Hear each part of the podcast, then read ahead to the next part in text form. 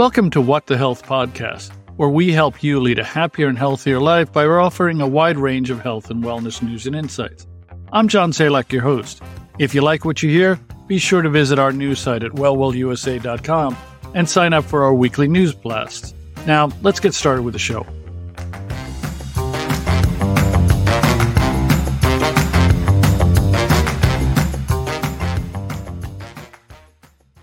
Okay, so it's now late October, which means the football season is in full swing, the World Series is at hand, the weather is getting cooler, and in most places, leaves are falling off trees.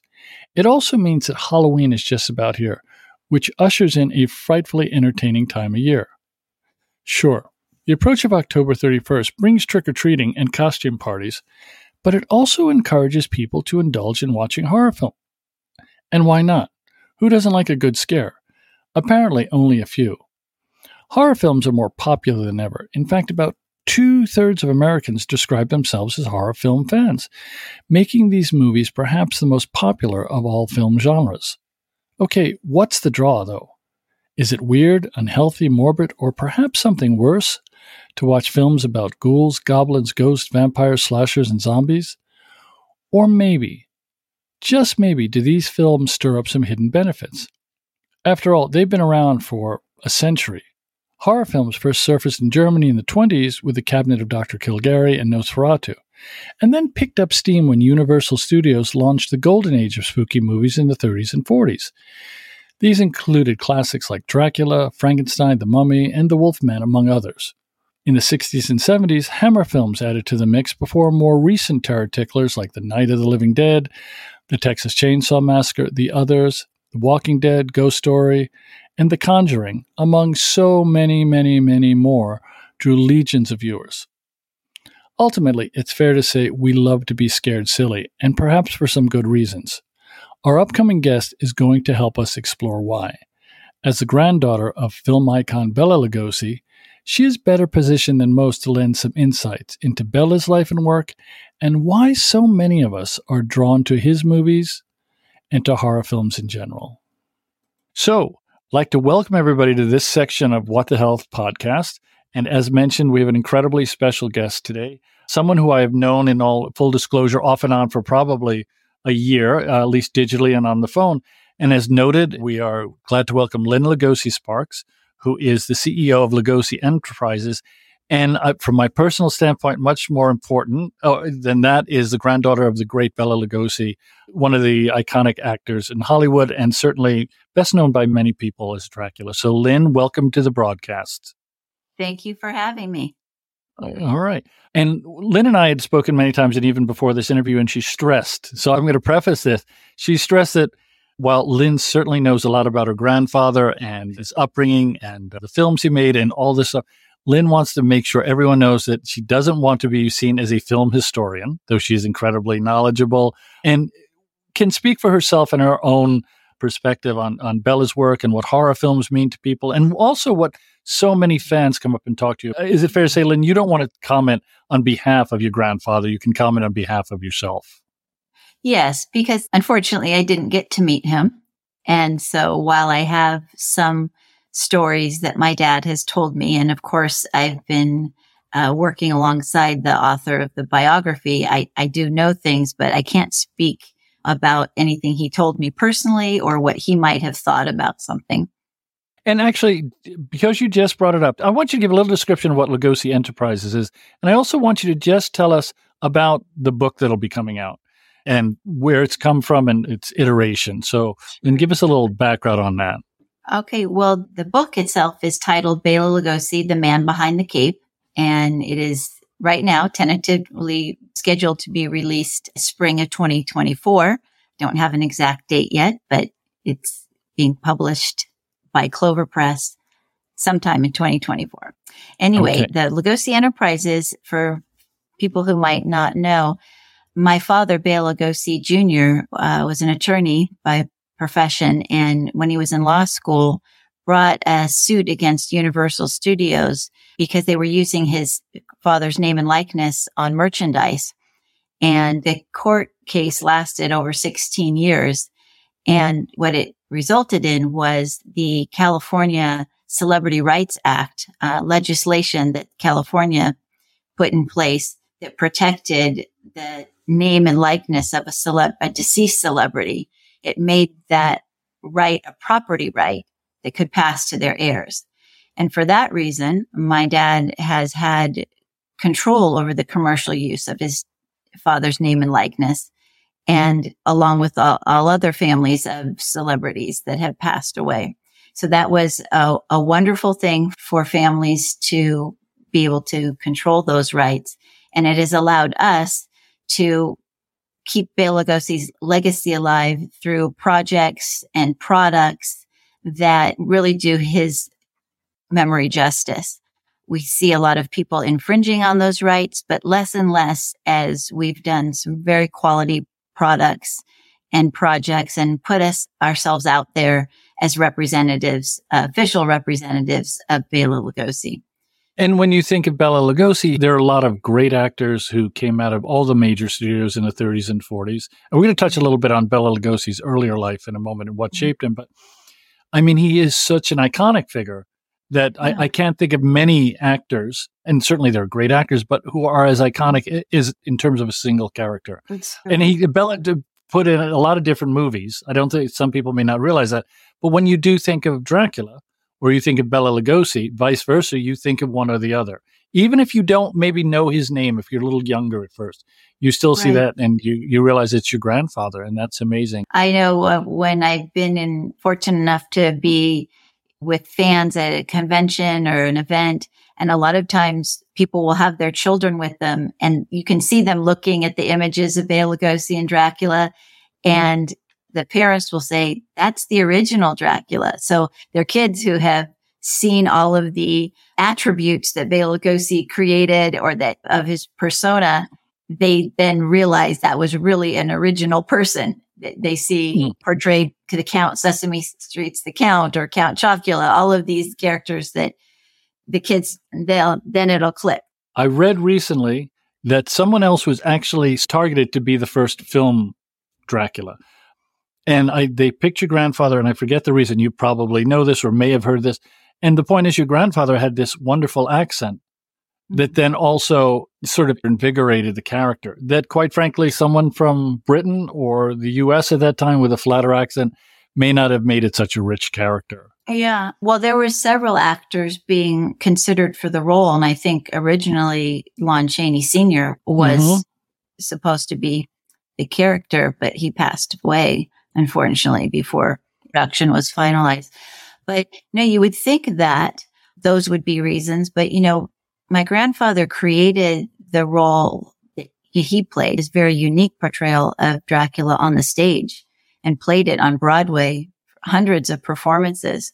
And so you would think that because it had such success on the stage, that it would be a no-brainer that he would be thought of for that role, but he yeah. wasn't. In fact, many other actors were thought of before him, and he'd been trying to get that role, petition in himself various ways. And I think he even tried to deal with the Stoker estate and get the film mm-hmm. made himself somehow. He wanted to play that role in film. He felt that it should be him. So fortunately, people from Universal finally saw him on stage. I brought him to Los Angeles for a, an audition. And I don't even think after that it was one hundred percent decided. I think there is some thought that maybe Universal, this movie needed to be a success for them. It was a very hard time for the studio. Mm-hmm. And Béla didn't have a film recognition name. So I think they were hesitant to cast somebody who wasn't a, a film star at the time. It's funny too, funny, or if you think about it, the film came out in nineteen thirty-one, and this is sort of just at the cusp or a little bit, a couple of years after, when we see the emergence of talkies. Mm-hmm. So like a character like Lon Chaney Senior had starred in a lot of silent films. Yeah. So the impact of a, of a, a voice, and certainly your grandfather's accent, again, is is a fascinating element of that. I think a lot of people don't realize that your grandfather was such an accomplished actor mm-hmm. before taking on the role and working with Universal Studios and throughout, and not just in the States, but also his background. Yes. And I know he considers himself, or he considered himself, Hungarian. Yes. The Romanians now consider him Romanian. But perhaps you can enlighten us a little bit. And in all fairness, I've actually been to Béla Lugosi's home in Lugoj, Romania. And it's it is amazing. It's beautiful. It's in this town. Of course, the first two sections of the home, one side is now a flower shop. Mm-hmm. And I forget what the other side is, but it was a gra- it's a grand building. In any event, can you tell us a little bit about your grandfather's background, both in film and beforehand? He didn't play Dracula in the film until he was forty-nine years old. Wow. Yeah. That's so amazing. So he had become an established stage actor in Hungary, hundreds and hundreds of stage performances in, in Budapest alone. So he attained that position with very hard work. He wasn't a professionally trained actor. He left home at fourteen years old before finishing high school to follow his passion for acting with no training. So he really fought his way up the ladder mm. from provincial theaters to finally the National Theater in Budapest to be the actor that he was, playing all kinds of roles, varied roles, all of the classic roles. You know, he wasn't always a horror actor or right. an evil character. He, Shakespearean roles and romantic leads. So he prided himself on his stage acting skills. And I think that he was a perfectionist, and he attained that by just meticulous rehearsal and practice. So stage actors in Hungary were exempt from the war. But he felt very strongly that he wanted. And we're talking about the First World War. Yes, just, I just want to clarify. No, I just want to clarify that. You know. Yes. So he enlisted. I guess it was enlisted. He was an officer, a first lieutenant when the war began. And he fought on the Eastern Front. He was wounded several times, hospitalized several times. So it was brutal. I think that was a very difficult time for him. But, you know, when he did leave the Army, he continued supporting it through various fundraising events for the troops in Budapest. So when he came out, he basically had to start over and fight for the roles that he mm-hmm. wanted to have on the stage. So it was hard work. It was persistence. And then he would meet in the cafes with other actors. And that's when, you know, our early films were starting. And he was cast by some of the directors in films, and that's how he started in Hungarian film. And uh, for people who don't realize, Budapest was quite, and still is, but was then quite a grand city yeah. in terms of Eastern Europe. It was a real mecca. I know, and I'm phrasing this because a lot of Americans probably don't realize that. They, of course, know of Budapest. But when did he come to the States? He organized the, one of the first actors' unions in the world. He was an advocate of the actors, and he felt that they weren't being treated right. They were suffering. And so through his organizing, he ended up on the wrong side of the ruling party at right, the time. Right. And so forced to leave under threat of death and escaped to Vienna, and then went on to Berlin and acted in films in Berlin before leaving from actually Trieste, Italy, to the United States on a freighter. Wow. Wow, wow, so wow. He, he entered the U S through New Orleans. Oh, wow. I didn't realize that. New, yeah, made his way to New York City, where he eventually officially went through Ellis Island. Okay. Is there a plaque there for out to him on Ellis Island? I mean, a name plate? He didn't go in the usual way, but the, you know, the, there's different dates on different documents mm-hmm. of, of immigration. So even the Ellis Island Historical Society said it was an unusual chain of paperwork that okay. is done after the fact, if you will. And just so for people who don't realize this, Lugosi was not his sur- given surname or his surname. Correct. Lugosi is from the town, which was part of the Hungarian Empire and now part of Romania, Lugoj. So he took his last name as his stage name. He used another name before he settled okay. on Lugosi, and it was actually, and, and even spelled Lugosi differently. So we have playbills and film credits where he's Aristotle, and then he's oh, Bela wow. Lugosi, which spelled L U G O S S Y, and then Béla Lugosi as his. Oh, appears. Wow. Yeah. Do you know why he wanted the role of Dracula so badly? I mean, it obviously was good business. It was a major play, and right. it was going to be made into a film. Was it something beyond that? Did he feel that he had created the character and, and wanted to carry it on? I know he was enjoying the success of the stage play very much, and he had moved to mm-hmm. Los Angeles. He wanted to be in films, so he'd already mm-hmm. acted in some films before Dracula and continued to play the role on stage, so I think he just felt it was the next move in his career and that it was the logical choice that he could portray the character that he created on film. And when you watch his work, and you've seen, I'm assuming, all of his films at one point or another many times, what do you see in his characters? Mm-hmm. And especially the iconic characters, but he's done so many. Right. Well, I think the overall takeaway that not just me, but other people like his work is that he had a magnetism, no matter what character he was playing, that just is like still to this day jumps off the screen. And so I think that whether the movie was a bad movie, a B movie, or mm-hmm. one of the Universal films that he's uh, famous for, he always was the best part of every film. He gave mm. every character his all. And I think you can see that in the characters that he played, that he is bringing his acting technique, the things that he perfected on the stage, and he brought it to the film. I think it's just that he was a master of his craft. And unfortunately, he didn't get to play the varied roles that I think he could play and that he very much wished to play on film.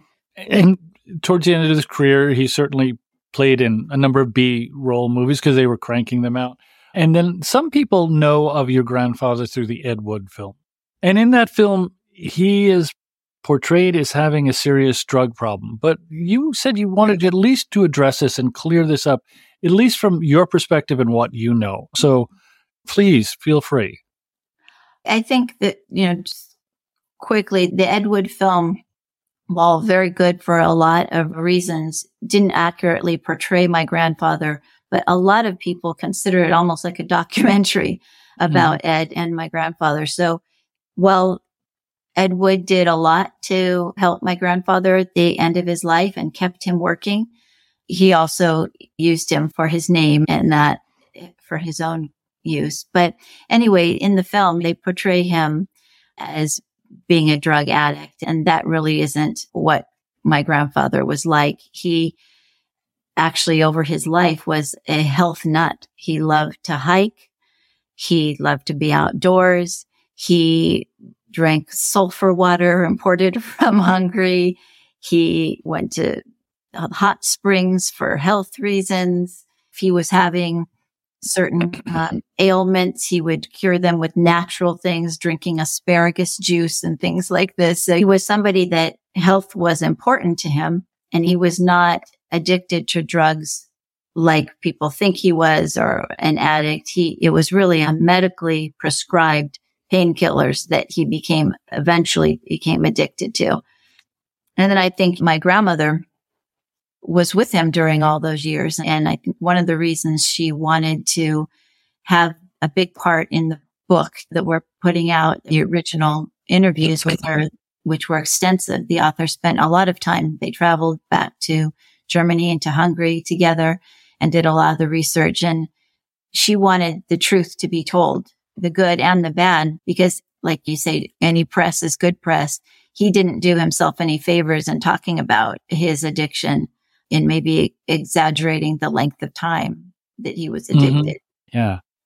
It's good to bring that out, because then again, for younger audiences, that is an element of what's believed to be his personal. I just want to add one thing about yeah. that is that after he and my grandmother got divorced, it was kind of a, it was devastating to him. And she was able to wean him off painkillers and kept him he- healthy, right? So when they got divorced, it was really devastating for him. And he did start using the painkillers more. But the important thing to know for young people is that he addressed it and he admitted himself. And at that time, admitting yourself to the county hospital was very traumatic to do. It wasn't like a celebrated wonderful rehabs. There was some media attention around it as well. Is that accurate when he yes, went in? Yes. So yes. It wasn't just tough enough for a private citizen. He's Béla Lugosi going into this, so there's going to be right. pictures but I think and press. Too, that he also used the opportunity to not only let people know that he was doing this brave thing, but also that he was going to get cured and it would be a boost and he would go back to acting again. That's always his goal, to keep working. Okay. And in terms of his work, and I think it's fair to say, again, you never spoke to your grandpa, never met your grandfather because he passed away before. From your research, talking to your dad, um, talking to anybody who may have worked with him, do you ever think he felt trapped a little bit by the Dracula character? Because he was such an accomplished actor. And it, I mean, look, everybody knows, but he could have starred in a million films that may have been more dramatic, but mm-hmm. may not, not know the name today. Right. Well, I mean, for myself looking at it, and I think a lot of people feel the same way. I mean, I feel that he was born to, to play that role. I mean, not only was he from an area very near to Transylvania, from where the right. folklore originated, and then his accent and, and everything about him, how courtly he carried himself for mm-hmm. that role. But I think initially he enjoyed the success, but very quickly realized that he was typecast. I think a takeaway from my grandmother's opinion is that he just was never well represented in Hollywood. So, uh, you know, he didn't have anyone fighting for those good roles for him or fighting for better pay. So whether it was bad choices on his part, on agents that he chose, or not having mm-hmm. an agent, I, I think a lot of the reason why things happened the way they did was, at least my grandmother feels too, that he just wasn't properly represented. And you always can look back on things in hindsight and say, I should have done sure. this, I should have done that. So I can't think about at the time what he was thinking about his choices, but I do know sure. that he always wanted to have very varied roles. He, he knew from his acting career on the stage in Hungary that what he could do, what he was capable of doing. And he just wished he could have those roles. So there's that one interview that I know people see often that's titled The Ship's Interview. And he's coming back from England and the actor, the uh, interviewer asks him, will Dracula end for you? And he says, no, Dracula never ends. Right. So, Dracula lives forever. Yeah. Dracula lives forever. Yeah. So one of the other elements that we wanted to get into is people are so drawn to horror films. And the classic horror films that came out in the thirties and the forties and all the way up today, it, it's possibly the most popular movie genre. One, why do you think people are so drawn, both to your grandfather's uh, films, but, you know, from horror films in general? And I know you can speak from meeting fans, and you meet them all the time. I mean, horror fans, when they must know you're Béla Lugosi's granddaughter, it must be a great thrill for them, and, and they're fascinated. So what do you think, what is the attraction? I think because I talk to most fans that appreciate the classic horror, but really when you think about it, that's what started it all. And those films are still around and the actors are still popular because they touched on the monsters themselves people can sympathize with.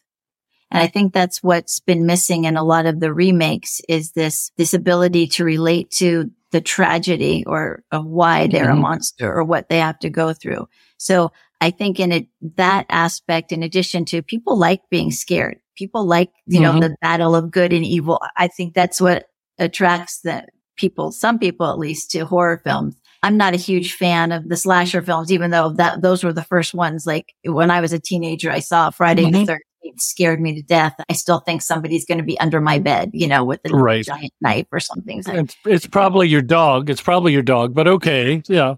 But no, so when I think of those, I'm not a fan of those. So I don't really see a lot of the new, really gory mm-hmm.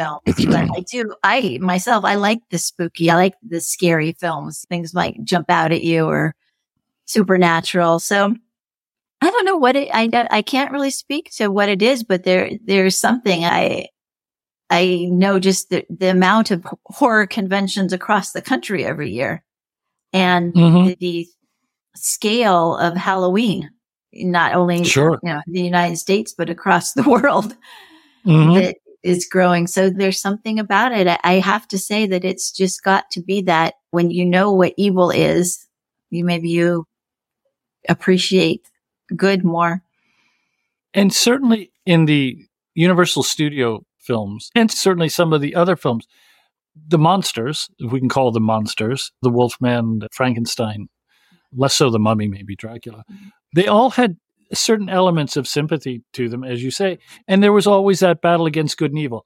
And in the end, good won out. But of course, with Universal, the monsters always came back for the, the, right. the next. So, you know, Frankenstein was frozen, or Wolfman, or, or somebody spilled blood on Dracula and he wakes up, or, or something like that. Even the non-Universal films, like uh, Return of the Vampire, where he comes back during the World War Two and the graveyard's bombed and out he comes. Yeah. Right. Yeah, exactly. You had a quote, or when we were speaking, and I, I'm sorry, I should have pegged it. I was going to ask you this. We talked about Dracula not necessarily being as sympathetic as maybe the Wolfman, who didn't want to be a Wolfman, or Frankenstein, who was made, all of a sudden he cast in this. Dracula had some involvement in his own yes. creation. But what was the quote about death that you cited? Uh, oh boy, I I wish I had that in front of me. But he there he's in the opera and he's speaking with Mina and Lucy. Mm-hmm. I think they're talking about something about death, and he said it. The gist of it is to die, to be really dead. Death would be glorious because he can never die. Any fans out there who know all, all the words, I know I just completely messed it up. But uh, and also, too, the great classic horror films were just wonderfully photographed, and the actors are all so magnetic. Your grandfather and Karloff and Lon Chaney Junior and uh, so many others.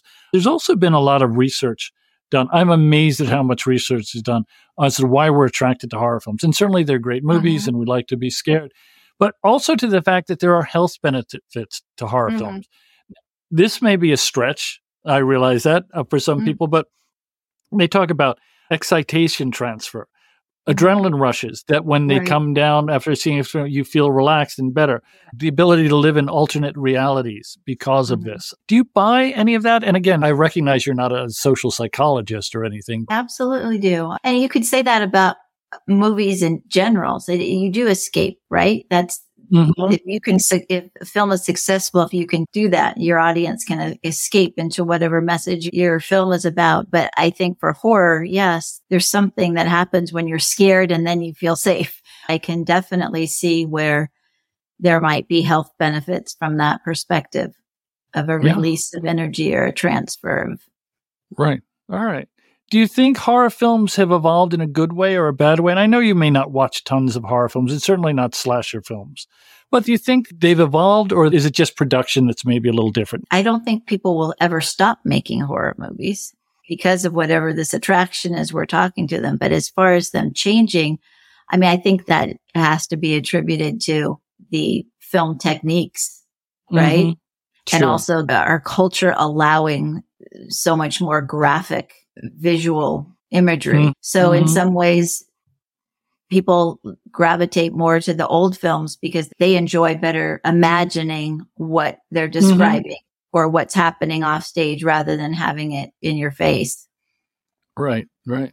Well, you, you talked about it was Halloween or Friday the thirteenth that scared you when it you were in high Friday school? Friday the thirteenth, the first one that was the first, like, horror movie other than like the classic Jaws. I don't know if Jaws is considered a horror movie, but I do not like to swim in the ocean because of that movie. Still. Okay. Did day. you beforehand? Did did you, yeah. would you, it, oh, okay. yeah. The movie that had the impact for me was uh, the Texas Chainsaw Massacre, the oh. original. Mm-hmm. I remember seeing that my senior year in high school. Right. And I was with my friends and I came out of the movie theater and I was shaking. And it's the reason, and my friends already know this, it's the reason I didn't go to Texas Christian University. Well, the funny thing is I went to Marquette University in Wisconsin, and I found out that the story was uh, based on a character of thirty-five miles from Milwaukee. No. So it, I tried to get away from it, and I couldn't. That might go to these things that with these films that we're talking to you about right now. If you and I are able to talk about the effect that they had on us at certain times in our life, we talk about why do people get drawn to them. I still remember the first time, and I don't think it's a malign film. I don't think it's given the credit. Abbott and Costello Meet Frankenstein oh, with your grandfather in it is truly a great movie. I think it's one of their best movies, and I think it's just a wonderful movie in general. I remember my daughter laughing. It still holds up. It's still scary. I remember my daughter seeing that when she was eight or nine years old. I think we were on a plane coming back from London, and she had headphones on, and she's laughing out loud. And everybody's looking at this little kid. Who are you laughing at? She's simultaneously scared. What would you like people to think of Bela today? When you meet them, what, and again, you're not speaking for Bela, you're speaking for yourself. And you're protecting the commercial images, which is very important, but also the legacy of who Bela was and what he meant to film. Well, I think that aside from him being an icon today in pop culture, which is such a significant mark of achievement for him that he never would have imagined would have been mm-hmm. a situation, I would like people to get to know him a little bit because of the icon that he is, that he was just really a hardworking person. He loved his craft. He stood up for people. He was one of the first members of the Screen Actors Guild here in the United States after wow. representing the actors in Hungary. He f- supported the war effort to the detriment of his career, actually, at some points, mm-hmm. and tried to support and bring Hungarian refugees from the war here to the United mm-hmm. States and make sure they're okay. He did a lot as, as a human being and for the acting profession too. Mm-hmm. So I would like people to realize that in addition to respecting the icon that he is, Dracula. But in the films that he made, the book you mentioned, Béla Lugosi, The Man Behind the Cape, you mentioned to me earlier that it will have seven hundred pictures in it. Right now, we're over seven hundred pictures, and many of those are either rarely seen or a good handful never be before seen because they're coming from the family archives, which we've never made. Oh, know. Wow. And from my own personal perspective, you have one of the original Dracula capes. Does the family still have one of the original Dracula capes? Uh, my dad had it with him his whole life. His mother gave it to him. And mm-hmm. recently, very difficult decision, actually a decision that was years in the making. My mom and dad decided that they had been able to maintain it and keep it safe by pretty much not showing it to anybody, right? So mm-hmm. in thinking about the future, they thought that it should be shared with the world. So it is now at the Academy Museum here in Los Angeles. And to my understanding, they haven't exhibited it yet, but it will at some point be exhibited by them, and, and it's being protected and preserved. But that That's is great. The original screen-worn cape that he kept with him his whole life. He used it for appearances and, and other productions.